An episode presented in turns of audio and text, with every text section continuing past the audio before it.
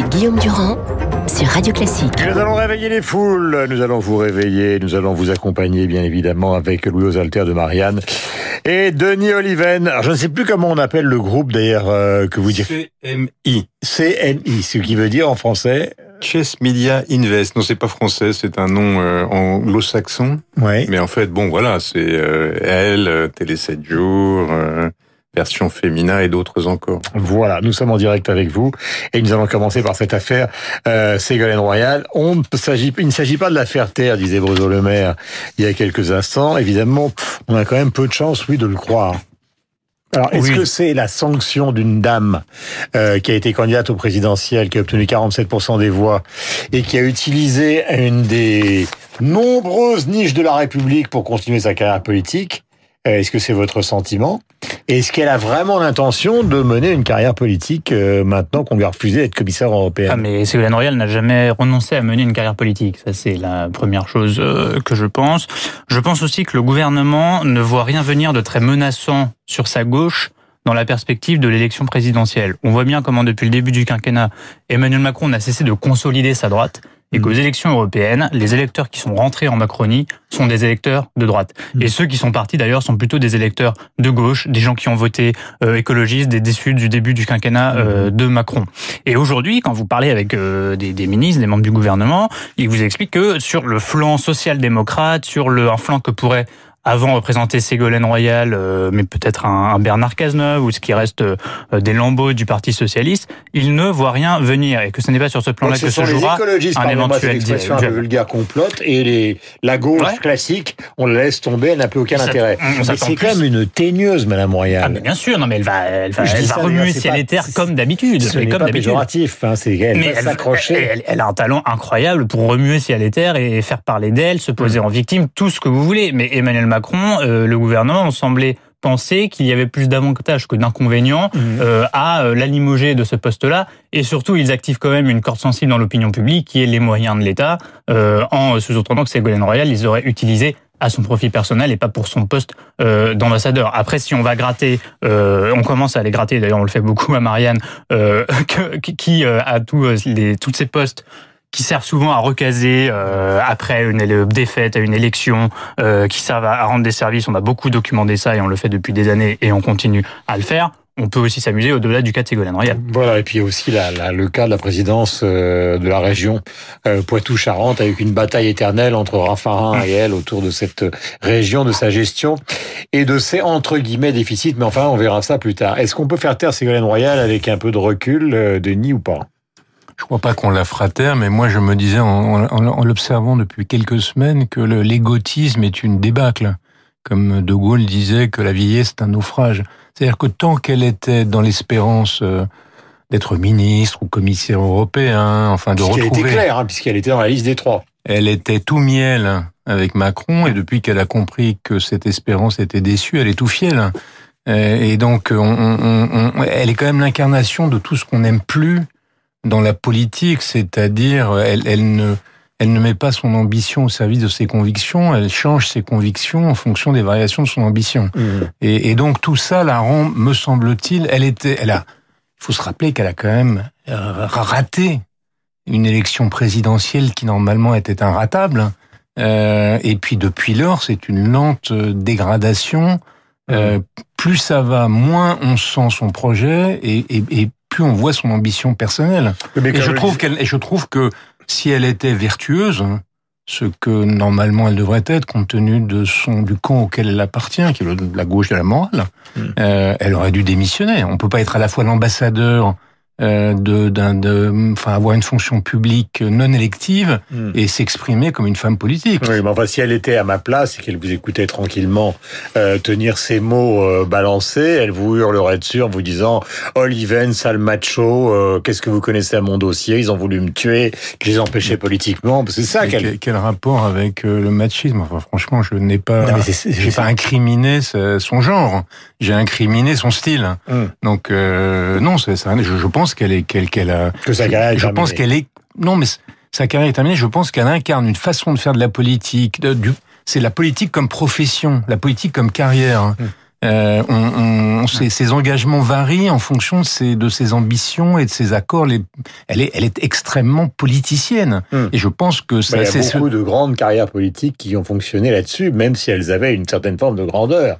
Euh, Mitterrand a été de nombreuses fois ministre de la quatrième, pour devenir le candidat de la cinquième, une sorte de monarque. Chirac a navigué un peu dans tous les sens. Enfin, je veux dire, oui, de la grandeur est sortie souvent. Euh... Oui, non, mais qu'on soit habile. Mais, mais je, je crains que les temps n'aient changé et que ce type-là de, d'expression publique, dont tout le monde sent bien euh, son l'insincérité, parce que si... Elle était, si elle avait été contre Macron depuis le départ, pas de, pas de problème. Si elle avait été aussi mmh. violente depuis le départ, mais pas du tout. Elle l'a accompagnée tant qu'elle espérait en tirer un avantage mmh. personnel. Donc c'est en fait, c'est l'anti-Cazeneuve. Cazeneuve a toujours été, lui, très défiant à l'égard d'Emmanuel Macron, euh, mais assez silencieux. Au moins, il a la cohérence. D'abord, il a, il a, il y a deux différences par rapport à Ségolène Royal, me semble-t-il. La première, c'est qu'en effet, il est constant. Il était hostile à Macron, il le demeure.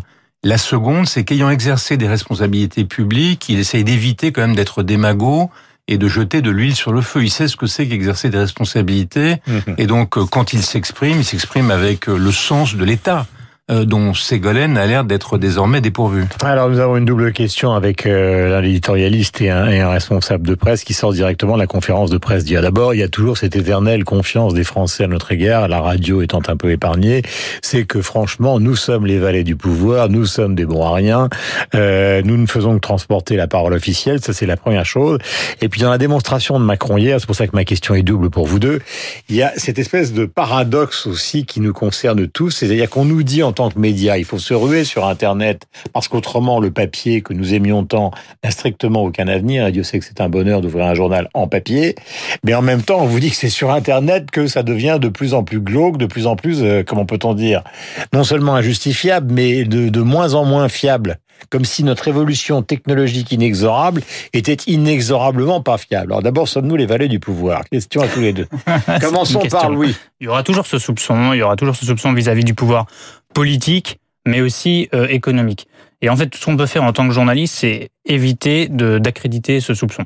Éviter d'accréditer de soupçon, c'est pas évident dans un environnement euh, médiatique euh, dans lequel, compte tenu de la précarité des médias, ce sont souvent des, euh, je suis bien placé pour en parler, euh, sont souvent des milliardaires qui rachètent euh, certains médias. Euh, la plupart des médias français sont détenus par des grandes fortunes. Vous pouvez me dire que c'est, c'est la tradition française. C'est un fait, et on est effectivement dans une certaine tradition française. Dans la presse parisienne du dix-neuvième siècle, les journaux, les journaux n'étaient rien d'autre que l'instrument euh, d'hommes d'affaires qui voulaient faire de la politique et qui instrumentalisaient euh, leurs titres mmh. à cet effet pour régler leurs comptes. C'est un peu moins le cas maintenant. Non, mais du coup, on donne quand même prise euh, aux soupçons. Et vis-à-vis du pouvoir politique, c'est évidemment toujours vrai. Je pense que ce sera toujours vrai, que ce soupçon existera toujours. Ça ne veut pas dire. La profession. Non, mais voilà, mais ça veut. Non, mais du coup, ça veut pas dire que euh, il faut couper euh, les contacts euh, avec les hommes politiques. Vous savez, je, je suis pas du tout de ce camp-là qui consisterait à dire que euh, moins, moins on voit euh, les politiques, les patrons, les hommes d'affaires, euh, plus on, mieux on se portera. Au contraire, moins bien on se portera, puisque nous sommes ceux qui, justement, en ayant un accès à ces personnalités, peuvent aller les travailler pour chercher des informations.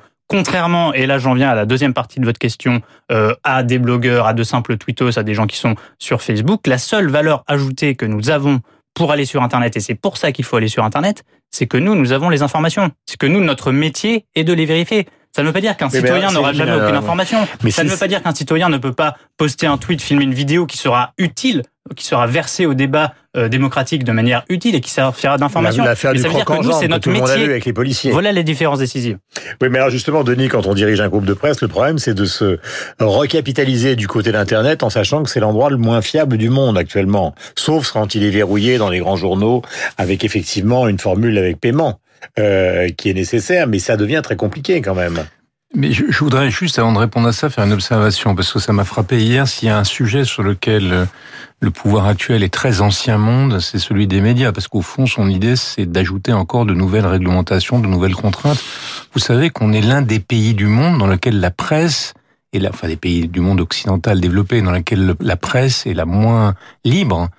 Quand on regarde les classements, si vous regardez le classement de, qu'a fait l'hebdomadaire The Economist, l'indice de démocratie, la France est le vingt-neuvième pays. Si vous regardez le, le, le, le classement fait par Reporters sans frontières sur la liberté de la presse, la France est le trente-deuxième pays. Et j'oublie le classement du Wall Street Journal sur la liberté en général et liberté économique, où là on est soixante et onzième.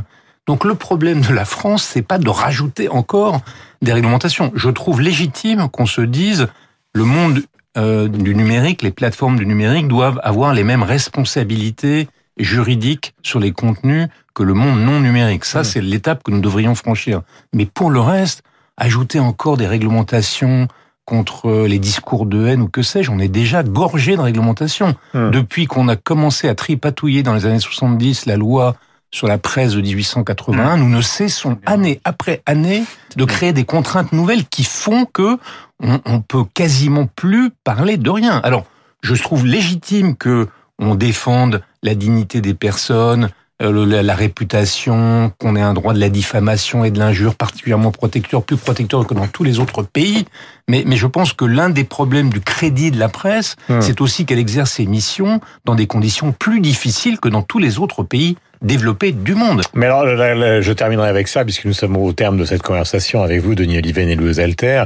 C'est que vous savez très bien que quand vous vous jetez sur votre smartphone ou sur votre ordinateur, vous avez le choix entre lire, mettons, le site du Washington Post payant et, euh, au fond, sur Twitter, la haine. Et la, la haine, euh, pas toujours d'ailleurs, hein, quelquefois la qualité, quelquefois des remarques euh, tout à fait justifiées, mais aussi un peu la haine. Et la haine, c'est un moteur de lecture infaillible quand même. C'est d'un côté, c'est un risque pour la démocratie, mais de l'autre, c'est une chance pour la presse professionnelle.